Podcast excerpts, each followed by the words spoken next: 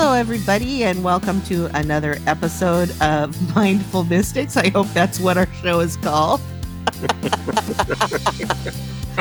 Oh my God. I knew as soon as I started doing the intro, I panicked. I was like, oh, what's it called? Cheryl is the only one who remembers the name. I don't know why. I always want to call us Modern Mystics. Don't know why. Anyway, welcome to another episode of Mindful Mystics. I am Karen Frazier, the one who can't remember the name of our show.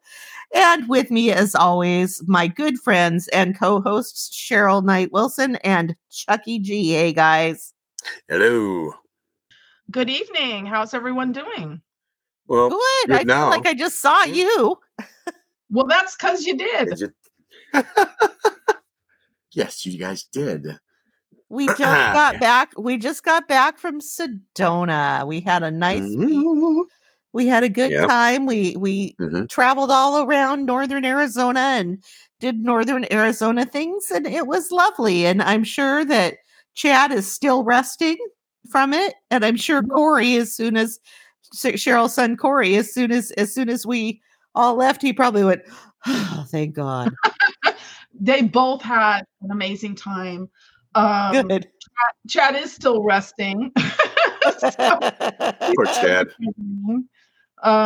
And I know Chucky G is really happy because we made it back. Yes. We made it back. Remember any portals or anything? We did try the UFO thing. Nothing happened. Oh, man. Not a thing. Nope. Nada. We're going to keep trying. Nope. Okay. We have other things we'll try, but we'll just have to keep trying individually. Okay. Well, that's cool. All right. Okay, cool. So I'm super excited about our guest today. She is a friend of mine, and I just think that the work that she does is absolutely amazing. And this is going to be an emotional one for me, so I'll try not to cry. Okay. She is a pet loss specialist, and I have worked with her with my dog, Monkey, who is no longer with us. But back when Monkey was alive, I worked with her with Monkey, and she was miraculous in what she did in helping me with Monkey. And she has written a book that I recently read, and absolutely, I read the whole thing with tears streaming down my face. The book is called The Pet I Can't Forget. And the person joining us is another Karen. She's one of the Karens. Welcome, Karen Anderson. Yeah, thank you so much. It's the Karen and Cheryl and Chucky show today. That's right. I'm really excited to have you with us because, like I say, you sent me the book to read, and oh my God. We've had 4 dogs and now we have none, and they've aged out of the system in the last couple of years, and it was the book I needed to read. So thank you for writing it. It is an absolutely beautiful book. Well, I will never get tired of hearing you say that, and I appreciate it so much because during the process of writing the manuscript, I lost 8 of my companions. Oh my gosh. Every time I finally got to the point where I felt like I could start writing again, I'd lose another one, and I'd go right back down that rabbit hole again. So there is like so much emotion poured into every single chapter and every single story. And it really is, it's not a sad book. I mean, I know there's sad stories in it, but it's also very inspiring, don't you think? I think it's inspiring, and part of what I was crying with was happiness. It was like, oh, that's right. And it's stuff that I kind of know, right? Like that our loved ones don't leave us, but it felt like my animals were talking to me in the way that you wrote this book. I really, really appreciate that. It is written from a very unique perspective. So, you know, it gives you insight into the minds of the animals because, of course, you know, I conducted animal communication sessions for over 26 years. And I have all of that, those incredible stories and the insight from them. I brought all of that forward into this book with actual real life stories from people just like you and me and somebody who loves their beloved companions. And I rolled it all into this book.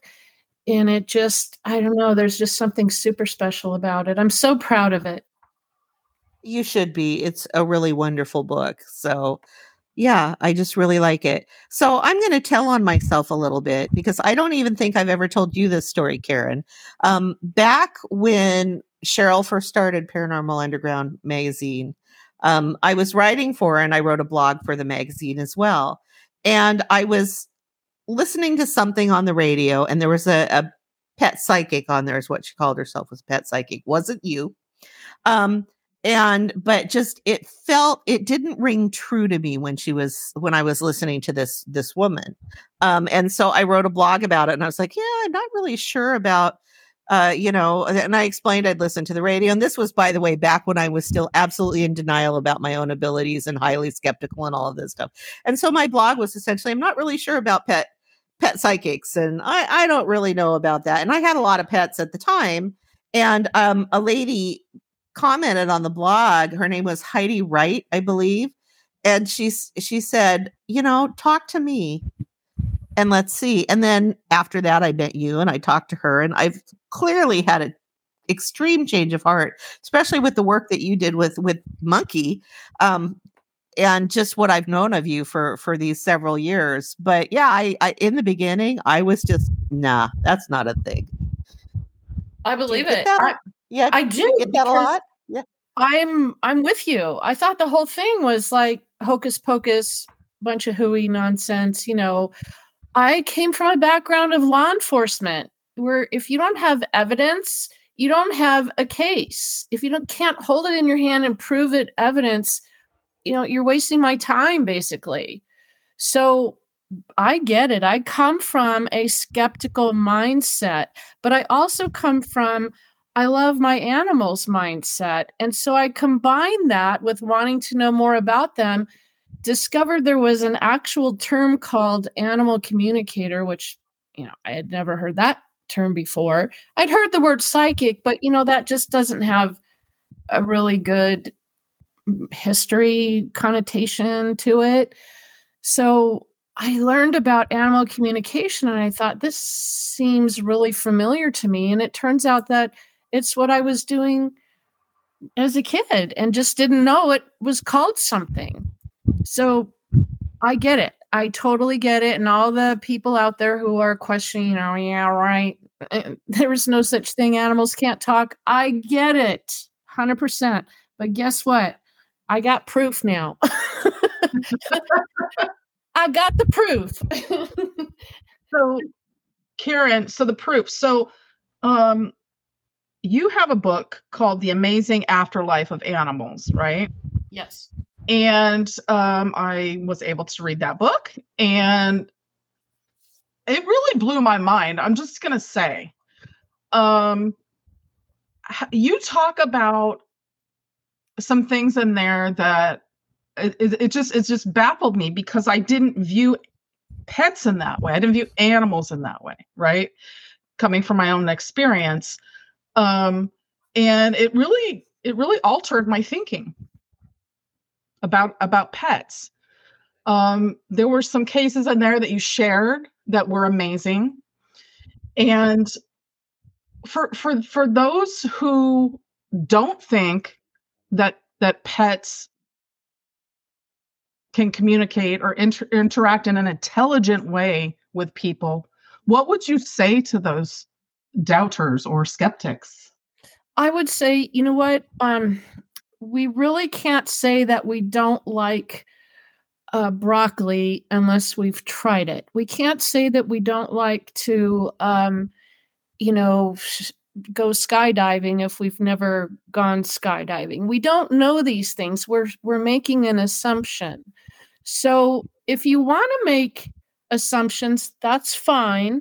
But I come from the let's try it and see what happens. And then I can comment about it or formulate an opinion about it because I'm more knowledgeable and more informed. And I'm not just making an assumption that it can't be real. So I got a question for you. Being a psychic medium and an animal healer, how do they how do you pick up on what they're trying to tell you? I was always curious about other people and how they go about getting the information. Absolutely. Well, you know, it's kind of a little of everything. And what I mostly receive are, I hear things, I hear messages, I hear words, I hear sentences, I hear names. Mm-hmm. I'm very clairaudient, but animals will send a message the way it's easiest for them. So they don't always take into consideration that Karen Anderson is clairaudient. However, I work very closely with my guides, and they have a very good track record of sending the messages to me in a format that I will understand. Mm-hmm. So that message can come to me quickly as an image. It may come to me as a feeling, an emotion. I may hear a word. I may hear a sentence, a sound. Sometimes I get all of the above all at the same time. It just really depends on the sender. Also depends on my level of receptivity on any given day, because we all know that those abilities ebb and flow. You know, you have ups and downs and you're kind of all over the place sometimes.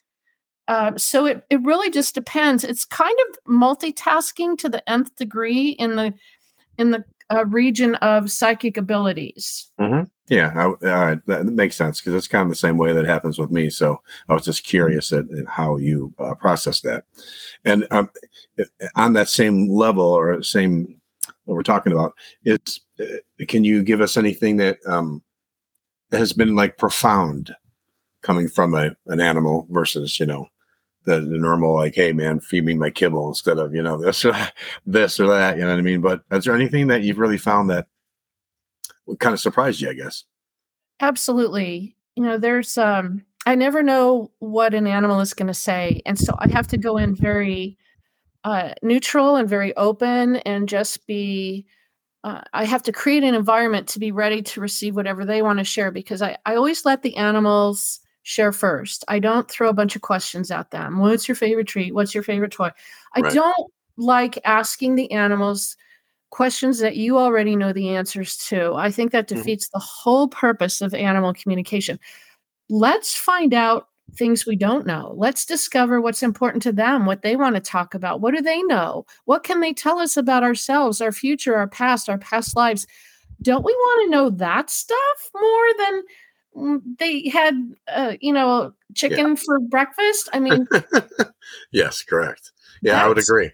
Okay. So I usually give the animals the opportunity to share first. I would give very little time for questions, because in my opinion, the animals deserve the opportunity to share. I give them the respect to share whatever they want to talk about, and I honor what they want to talk about. And I also, you can get this too, everyone who does psychic work here.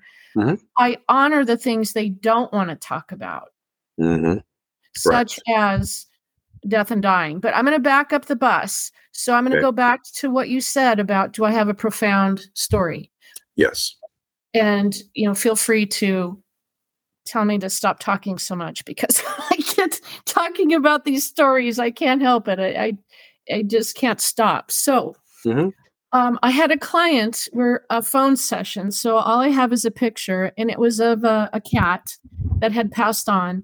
And sadly, this kind lady, the client of mine, she called in because she had accidentally late for an office meeting or something. She accidentally backed out of the garage, didn't see the cat, and ran it over. She didn't kill it. It didn't die in that moment. It kind of hung around for a little while, but it never fully recovered from that incident. So she was, you know, just horribly feeling guilty and just, you know, responsible for the death of this cat that she loved so much. She rescued him off the streets, and, you know, they had bonded, and he was just so special to her. He was everything. And, you know, she was just horribly broken. And so all I had was a picture of the face of the cat. And so when I connected, I just let him share whatever it wanted to talk about. And he did. And during the session, he kept showing me, this is going to be a little bit of a trigger warning for people. I'm sorry. But if you're sensitive, you might want to mute me out. But it kept showing me a human leg that was amputated. That wasn't all, it wasn't bloody or anything. It kind of looked like a leg off of a doll, you know, like someone had just taken the leg off a doll. So it wasn't all gross or anything like that. But I kept seeing this amputated leg, and I didn't know what it was about, and I didn't want to upset this client anymore. So I didn't mention it.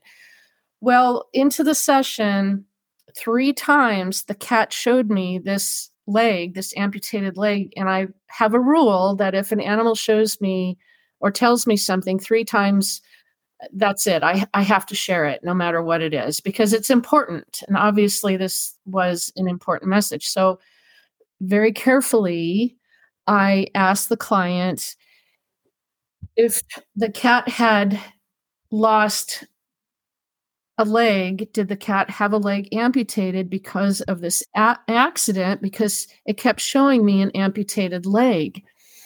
And she got real quiet, and then she started sobbing and didn't stop. And I thought, oh my gosh, I have just sunk my own ship here. I just made her feel worse than she was already feeling. And then she started saying, I can't believe you're saying this. I can't believe you're saying this. When she was finally able to regain composure, she said, Karen, you don't know how much this means to me, in a good way. And I said, well, please tell me, because I feel horrible right now. She said, no, no, no. She said, he didn't lose a leg because of the accident that he had. She goes, 3 months after he passed away, I was in a horrible car accident and my leg was amputated, and I have felt his presence next to me during my recovery. Oh, wow. That is cool. Yeah, that is cool. Do you mind if I ask you something directly from the book? I mean, I'm not going to give away the whole book. Sure. Because I really want people to read it. But this was something that really struck me and was super emotional for me. And I'll even explain why. You mentioned that a lot of our pets will continue to try to come back to us in other pet form, usually the same species. But then you also, as you're talking about this, you also mention that sometimes when 2 pets are close, when one pet passes, it kind of joins the other pet in their body, and that pet sometimes goes downhill fairly quickly as a result of that, because it's hard for them to have 2. Am I interpreting this right so far, what I read? Yeah, you are. Okay. So my dog Mickey, when Monkey died, Mickey was still pretty good. And he went downhill really fast. He was gone within 6 months of her. And it was like night and day, like cognitive decline and physical decline and everything else. And I just always thought he was pining away, missing her. And now I wonder, and I think I misinterpreted it. And I think what happened is what you said, that she wanted to stay around. So she joined him. And he cognitively declined because she was with him. So is that a fairly common thing that happens? And do people misinterpret that sometimes, like I had done? I think so. I think, you know, there's a whole awakening we have when we realize what actually happens to the soul or spirit of an animal. And, you know, really, truly, I know only a tiny little portion of the tip of the iceberg, because there's so much still to learn about it. But I think that a lot of people would be surprised to know that things like this can happen and do happen. And it is really fascinating to me. I mean, when you think about it, doesn't it make sense? I mean, it makes total sense, because Mickey, that same dog, when our older dog Spike died, for like a week, Mickey was the Woody Allen of dogs, very timid, very nervous. And so when Spike died, Spike was our little alpha dog. He acted like Spike for like a week. And Jim and I were like, what? Right. And then he stopped. And so at the time I just thought, well, maybe that's how he's grieving, or I don't know, you know, or maybe he's relieved because he can be alpha now. I didn't know. But then he declined so quickly after Monkey was gone. I just thought, it makes sense. It does make sense. And there is a little bit of, I call it, you know, soul sharing or combined souls. There's several different terms for it. And, you know, our departed companions can come back in and share a soul with our living companions. They can pop in for a short time, and you might see your other companion doing a behavior that the one that passed away used to do, or sit in the same place or sleep in the same bed. And you think, that's weird. You know, that's what the other one used to do. And they may stay in there for the duration of that companion's life. And if they do, I have found that those combined souls, that when they share like that, they tend to decline more rapidly. It's kind of like burning the candle on both ends. And, you know, we say in the psychic realm, never say never and never say always. It doesn't always happen. And you just have to know that each situation is unique. But it would certainly make sense that, you know, animals live too short of a life anyhow, right? So if you have two souls in there sharing the same physical body, you can imagine that would certainly cause them to maybe decline more rapidly. So I think there's just so much we have yet to learn and understand. And it's fascinating. It is. And it's also comforting. Like I say, your book gave me so much comfort. And I mean, I didn't even really know how much I was still grieving for my pets until I read your book. And I was like, oh my God. You know, I just the ugly cry. I think Jim was at work. He missed all of it. So, but there's so much in there that you offer that's so comforting. And it's why I want people to read it, right? Not just the soul sharing, but just the love that they have for us and the fact that they stay around us. Like I've had many times where we used to call Monkey Face Ripper Monkey. And of course, Karen, you know our history because she was a little bit of a terror at night sometimes. Mm-hmm. Although she, you know, that she, after we did that, she, with you, she quit. She never did that again. Are you serious? Dead serious. Oh, yeah. Oh my gosh. Wow. Okay, yeah, that makes me feel good. Yeah, well, so really, really quickly for people listening, Monkey used to get up in the middle of the night and she would bark to come back to bed, and she would bark until somebody came and carried her. And this had gone on for 7 years when we finally were like, help. And so Karen had one session with Monkey, who was the princess of the world, apparently, and it never happened again. Well, woohoo! Yay, me! Yeah. Yeah, I know. But anyway, so we call her Face Ripper. We would call her Face Ripper Monkey because at night, sometimes I would be asleep and she had a little bed that was like right next to my pillow, kind of, that she would sleep in. And she would reach out if she wanted me to do something. She would whap me in the face.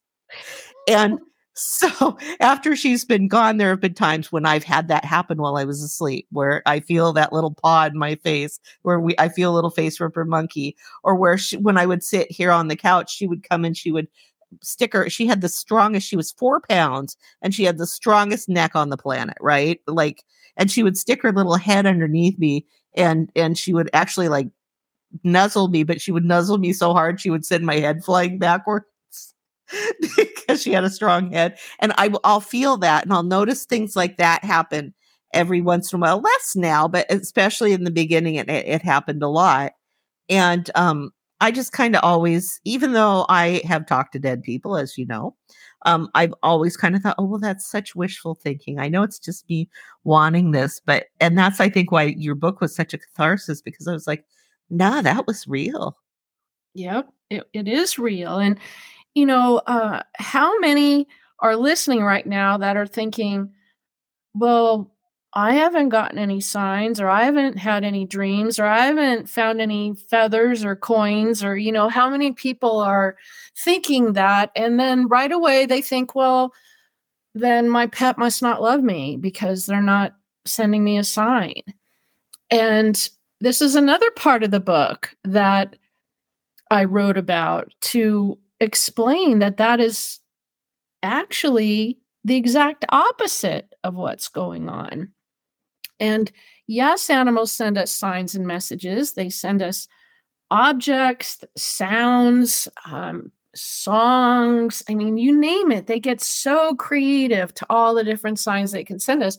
But the ones that are with us the most, that share our space and our energy, are often less likely to send a message or a sign because they don't feel the need to, because they're around us all the time. So it's not like, hey, I'm popping in to say hi. It's like, hey, they've been here the whole time. So they don't need to tell you, hey, I'm here again. Hey, I'm here again. Hey, I'm here again, because they're there the whole time for the duration. So I hope that helps, because a lot of people will write to me and say, I haven't gotten a sign. And I think, you know what, either you have and you just haven't felt it or sensed it because of the grief and the emotions, because it is hard to sense anything when you're grieving. But I'll bet you anything that their companion is with them the most, and they don't feel the need to send a sign. Yeah. And the other thing that you talk about in the book that I kind of wanted you to address is that a lot of them try to come back to us in other pet form. And so, like, to me, that almost broke my heart, because we're of an age where we want to travel now. And so we're not getting any more pets, which means that they can't come back to me. But at the same time, what a comfort that maybe, you know, someday a little stray dog who winds up in my backyard could be coming back to me. I agree, but that's just part of the ebb and flow and the nature of reincarnation and coming back. And it's really okay, because if they don't catch us in this lifetime, they'll catch us in the next 100 lifetimes. So, you know, we're just dropping the bucket in this physical lifetime that we're in. And in the afterlife, there's no clocks or calendars. So it really doesn't matter in the grand scheme of things. So I don't really feel like you should feel bad about that, because it'll happen when it's supposed to happen and not a moment sooner. Yeah, I appreciate that. Thank you. I have a multi-part question. Okay. All right. Multi-part. The first part is, how do I ask this? She's waiting for you to get your pen so you can write this all down as she asks Karen, so that you can respond to each part. How do I begin? Okay. The first part, can animal spirits evolve into human spirits? Is that a thing? And then, well, let's start there. Okay. Absolutely, yes. It does happen. It can happen. I would say it's not the common route. Okay. Normally, cats come back as cats, dogs come back as dogs, horses, horses, birds, birds, humans, humans. But I have found also that when it comes to reincarnation, that if it's in the highest and best good for the soul, for the progression of the soul and the growth of that individual soul, throughout another lifetime to come back and change species, it's absolutely possible. And I don't believe there is a rule book about reincarnation that says, nope, sorry, you're a dog in this lifetime. You can't come back next time as a human. I don't think such a rule book exists. And I just... Go ahead. Oh, go ahead. No, I've just heard that it's very possible, but in my experience, it's not common. I mean, I know some people that I swear are in their first life after being a Labrador Retriever. So, you know, you all know at least one person like that, right? So, yeah, okay, so let's go on to the second part. So, okay, taking my son's pets as an example, he has 3 cats. Gigi, Angel, and Mittens. Each of them has a very distinct personality. Okay, one is shy, one is super sweet, One is like in your face and like peers into your soul.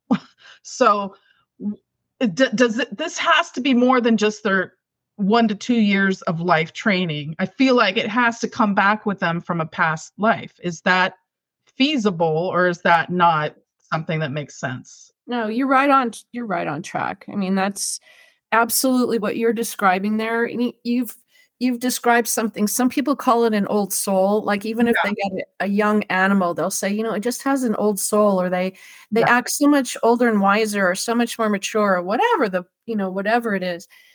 You are absolutely experiencing a soul that has been here many, many, many times, or has been with you many, many, many times, because it is in my experience that we are coded. We have our soul has a code, just like the UPC code at the grocery store on a, product. So if we pass away, and let's say we're in the afterlife, and we come back 3, generations from now, maybe 300 years from now, our departed loved ones, animals and human, will be able to find us easily because we're coded to the same soul group. So that's how we find each other. It's kind of like an imprint, a thumbprint. It's unique to us, and that's how we find each other. So in that situation, I do feel that many times we experience a very, very progressed soul version. You're not just seeing a puppy or kitten that's been here for the first time. You're seeing a soul that is literally coming back hundreds, if not thousands of times in the history of millennia. I mean, that's really amazing when you try and think about that. Do pets and animals exist on the same spiritual plane as humans, or on a different spiritual plane? And how, if so, how do we and they make these soul contracts? Like, if we're on different levels of spiritual planes. Well, when I conducted my sessions, I never felt like I had to go to a different dimension to bring an animal or a human forward. They willingly came forward together. So I do believe there are different levels in the spiritual realm, levels of progression, just like we graduate from junior high into high school, and high school into college, and so on. I do feel there is a progression in that sense.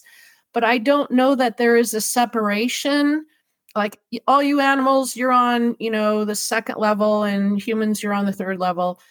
I haven't experienced that. I'm not saying it doesn't exist, because, I'm just me, right? I'm just sharing my experiences. They come through together. So I have to believe that they have access to each other in this dimension, in this realm, the afterlife realm, the spiritual realm, whatever you want to call it. I do think that our ability as a soul to visit other dimensions and realms, absolutely. I think we can do lots of things in the afterlife. We're not bound like we are here on earth to this dimension that we're in. I think we can access different levels. In our higher self meditation, we can access those higher dimensions, those other realms as well. So I really think it's possible that there's a lot of interdimensional travel. I know that animals and humans, the ones that I communicate with are beings of the light. I only work with white light beings, meaning I don't dwell in any dark energies or that sort of thing. That's just not my area of expertise. So I'm only speaking today about beings of the light. And so they're very highly evolved souls. These are truly, people who love their animals who love their people. These are very kind and giving and wonderful souls that are coming through to deliver messages to their loved ones that are still here in physical form, to help them heal, or to help them through a difficult time, through the pain of a loss or a rough time in their life, or to help them realize, hey, there really is an afterlife. Physical death isn't the end. And I'm here today to show you that there's more to life than just the physical experience that you're having right now. Did I answer your question? I got kind of like off on a whole other thing there. No, you did. And thank you. I appreciate it because it's the questions themselves are pretty abstract. So I want to thank you for putting some structure and definition around them, because it does make a lot of sense when you talk about it. So thank you. Well, good. I'm glad that made sense. I feel sometimes like, you know, when I do a show like yours, we could literally talk for hours and never cover all the bases, right? Right. Mm-hmm. I got a question for you. Actually, a couple, but we'll try with this one. So I'd like to talk about living animals, okay, versus the ones that have already passed. If an animal, if an animal passes from natural causes, it's an older animal, just like a person. Have you ever run into, when you're communicating with someone's pet or animal, that they start recalling or can recall past life from being reincarnated, sort of like a human will, you know what I mean? Where they know that they've been somebody else, or they've experienced all these different experiences, and maybe they're not quite sure. Sort of the same thing as, like I said, a person would do. You know, usually when an animal shares a past life experience with me, mm-hmm. they're sharing something that directly relates to the client that I'm working with. So okay. They may say something like, they were with you in a past life. They were, perhaps an animal. I've actually had situations come through where a cat or a dog, let's say in this lifetime, comes through and shows me that they were in a battle with their human, like back mm-hmm. in the 1400s, Yes. In Europe or something. I mean, there's crazy images that come through, and they'll show me they died on the battlefield together, and that in the next lifetime, the horse came back as the person came back as the animal, and they kind of switched roles. I mean, I've seen all kinds of things like that. Mm-hmm. But it's usually pertaining to the client that I'm on the phone with. So I generally don't see anything that doesn't directly correlate to that person, probably because my mind is so focused on delivering something that the client will understand that right. makes sense to the client. Yeah. So I probably reduce the amount of information just because I want to deliver accurate messages to them, something that makes sense.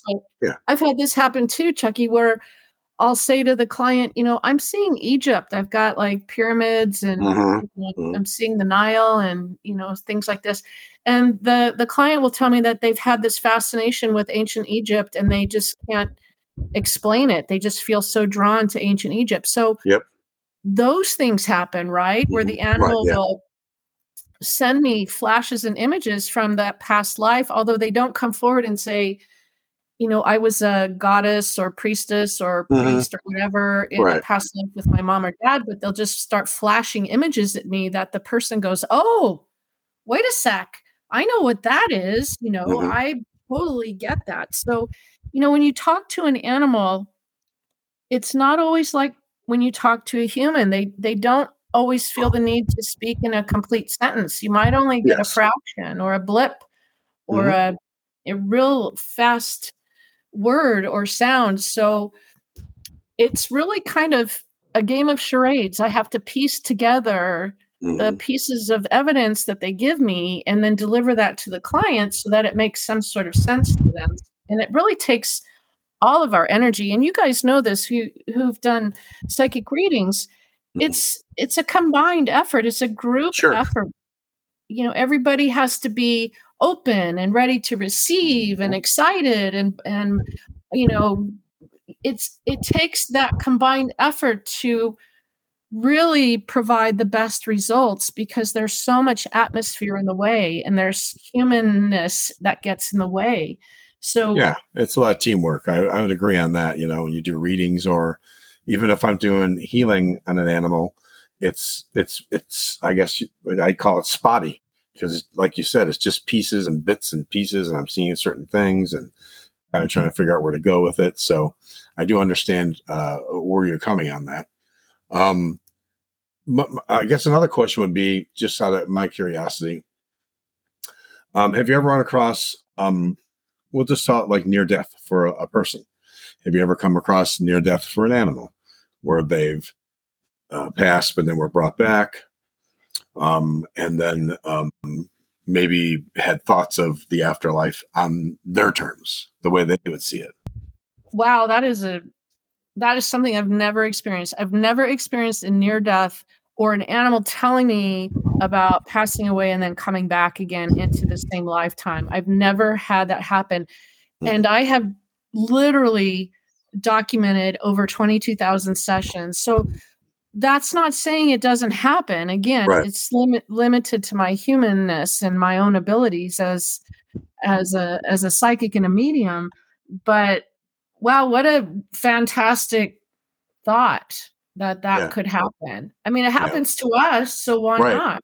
Right, exactly. I was just curious because, I've never run across it either, but I just was, I figured, well, you do it too. So let's just find out if maybe you had that experience. So that's just curious. That's a great question, Chuck. Thanks. Okay. Well, thank you. So have you ever communicated with a marine mammal? I have, but keep in mind the majority of my sessions over the years were for cats, dogs, horses, parrots, Yeah, I know. Companions.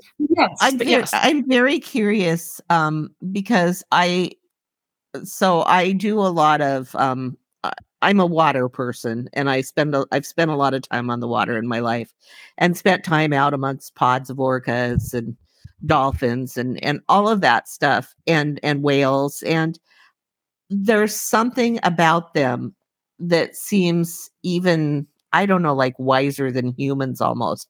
And so I'm curious if you've ever communicated with any of those and gotten any sense of what that might be about. I have. I spent a lot of time. I used to live in the Northern California area. I'm originally from Southern California, but I lived in the Petaluma area for a while and spent a lot of time going up and down the coast. And there's the aquarium there in Monterey that I used to go and just sit and communicate with the animals, because, I mean, where else are you going to see, sharks and every sea creature that you could imagine just right there. So I would go and communicate with them, and it is totally different. It is a completely different experience, mostly because we can't really validate the way that we can with, a companion animal, because, we don't know what these sea creatures are doing day and night. So how can we validate what they're telling us? But the information that they were giving me, the messages that they were sharing with me, were very profound and very philosophical. And it kind of blew me away.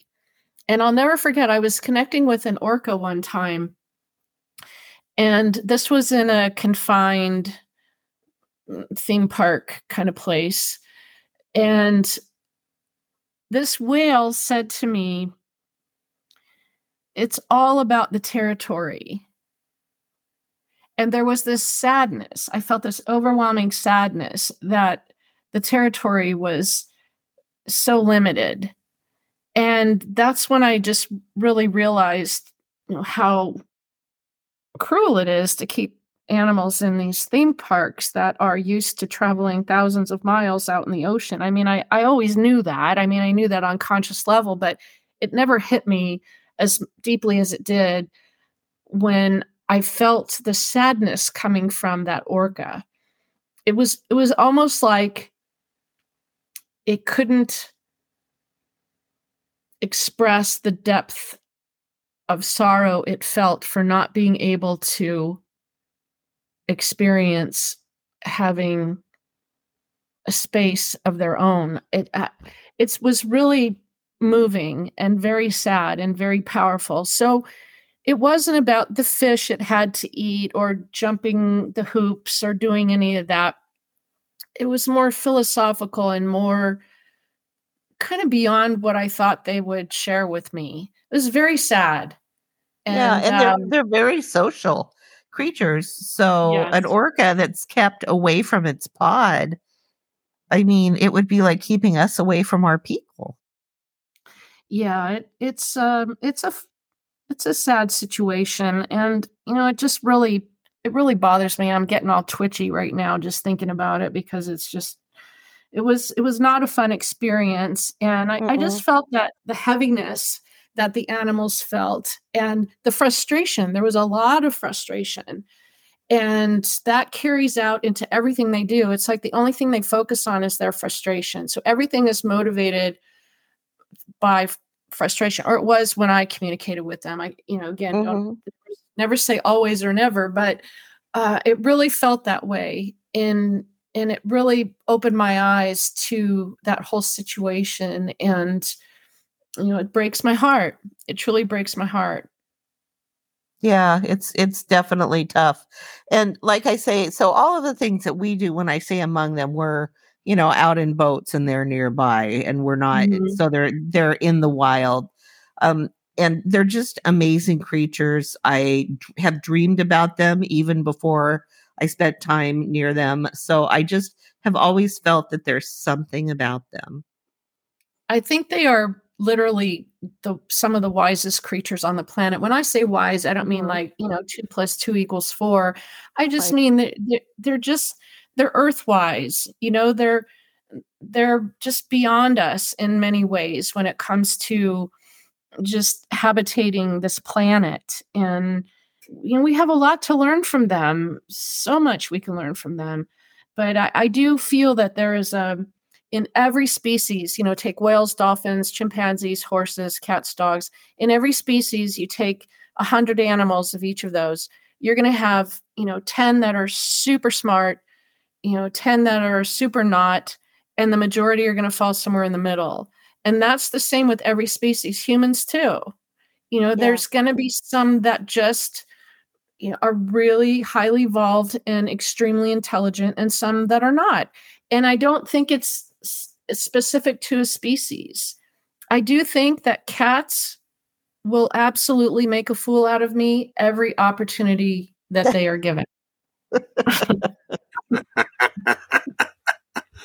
Well, that's just kind of their nature, isn't it? Yeah. I love cats. I have a lot of cats, and they're snarky. I can't even tell you how many times they've made a complete fool out of me. And I say that in a loving way. You know, I also am the founder of a nonprofit animal sanctuary. So I've had a lot of cats come through here and experience them, but there's just something about them. They really enjoy, they have a sense of humor that they just really love to kind of get my goat sometimes, so to speak, and play tricks on me. And they love to make me look like a babbling fool sometimes. So I love them with all my heart, but yeah, they can be a challenge sometimes. Yeah, that sounds like a cat, but that's a perfect segue, because I actually wanted to ask you about Painted Rain Ranch. Whoops. Chuck's getting a phone call.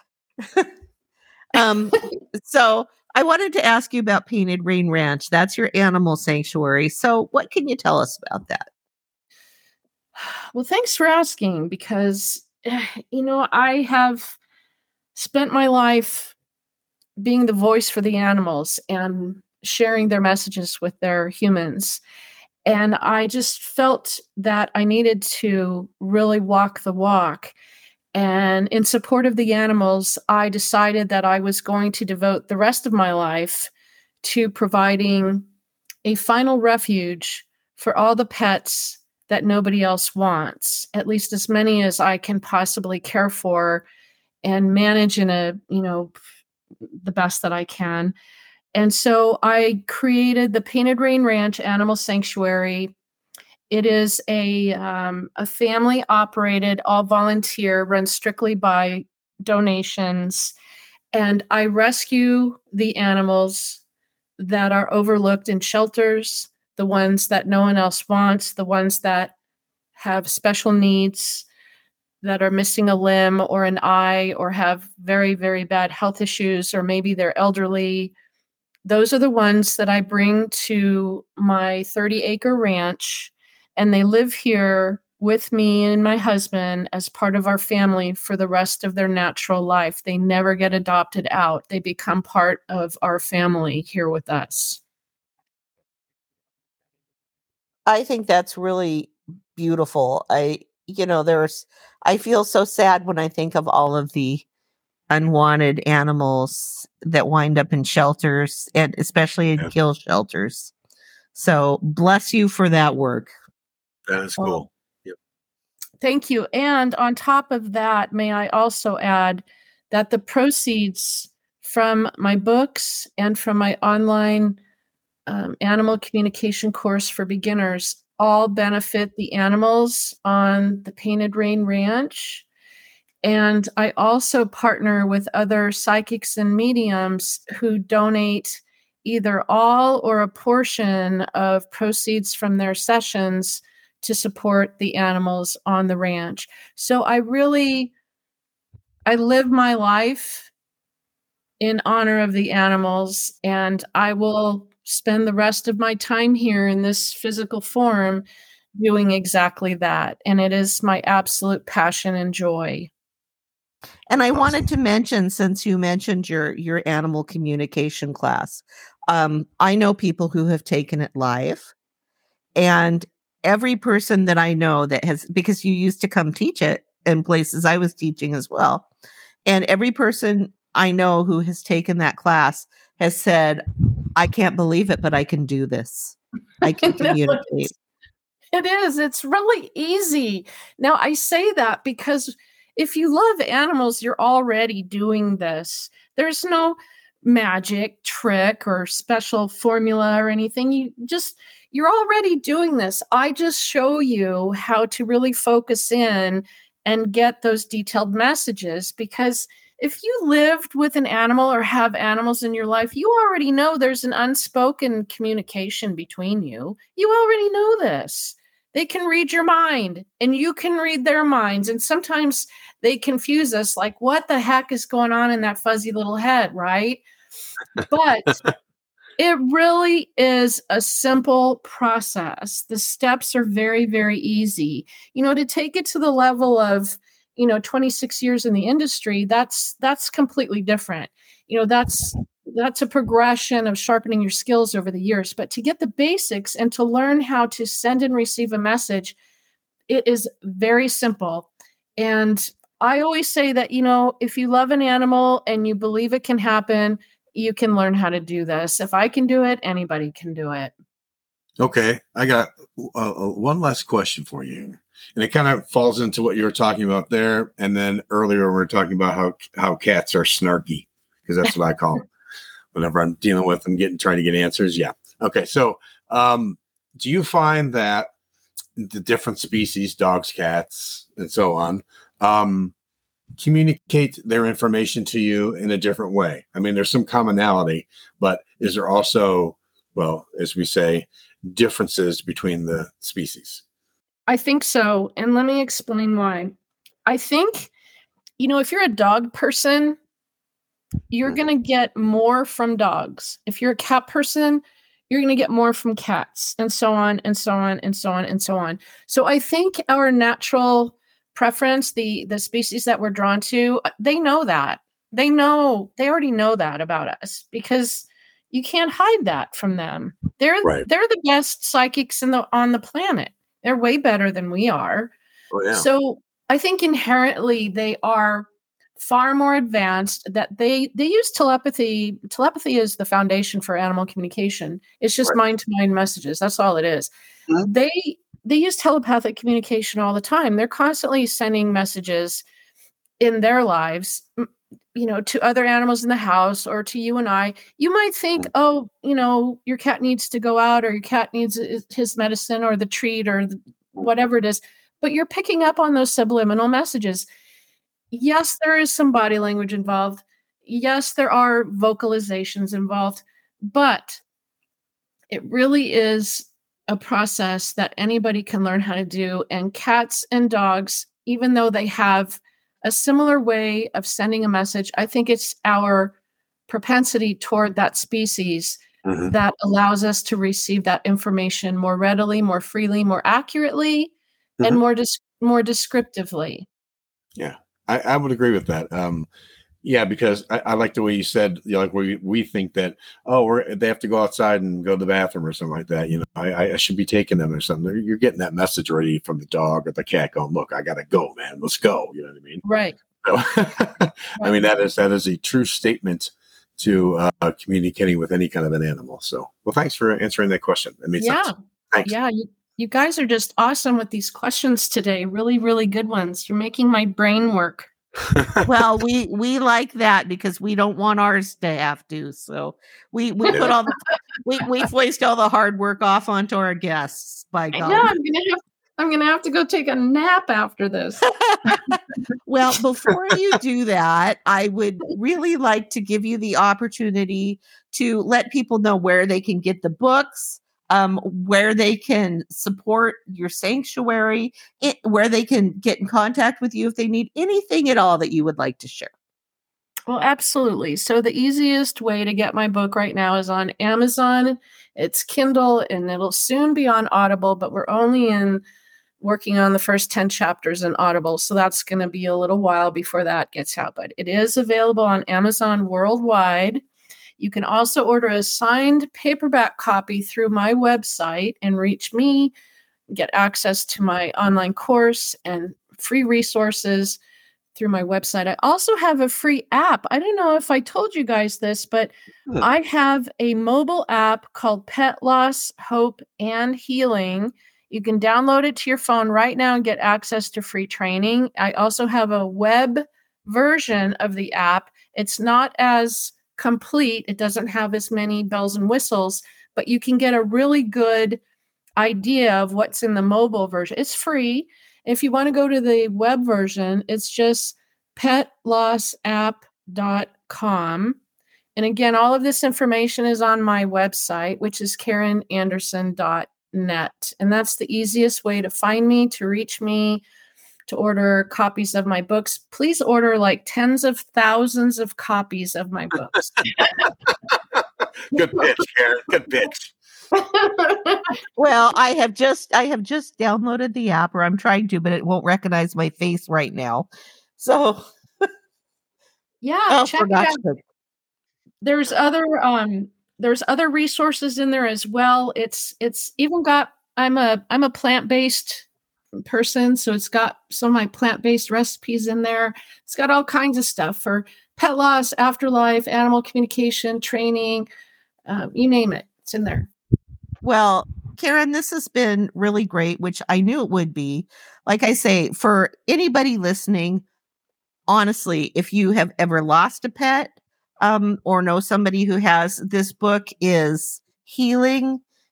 You're going to feel like you're being spoken to by your pet. It's just a really beautiful book. Just have tissues ready. Right. And, I also have two other books, The Amazing Afterlife of Animals, we talked a little bit about, and my first book, Hear All Creatures. And a lot of people may not know that, I started this whole crazy career in law enforcement, and it's all documented how animals started talking to me on crime scenes. It's all documented in the book. So you got to check it out. Yeah, for sure. Karen's a great writer. She's a great teacher. I can vouch for her personally. So, Karen, thank you so much. This has been really fabulous. You guys are awesome. I love you all. Thanks for having me on. I really, really appreciate it. Thanks, Karen. Nice talk. Yep. All right, everybody. That's Karen Anderson. Again, just really quickly, we'll put it in the show notes as well. Animalcommunicating.com is her website, and paintedrainranch.com is the sanctuary if you want to help support that or see what it's all about. And we don't know who our next guest is, but it'll be somebody exciting. So We'll be back in another couple of weeks with more. Thanks everybody for listening to. Are you guys ready? I'm going to get it. You ready? Okay. Mindful. I'm ready. Thank you for listening to Mindful Mystics. Good job. You did it. Yeah. Thank you. All right.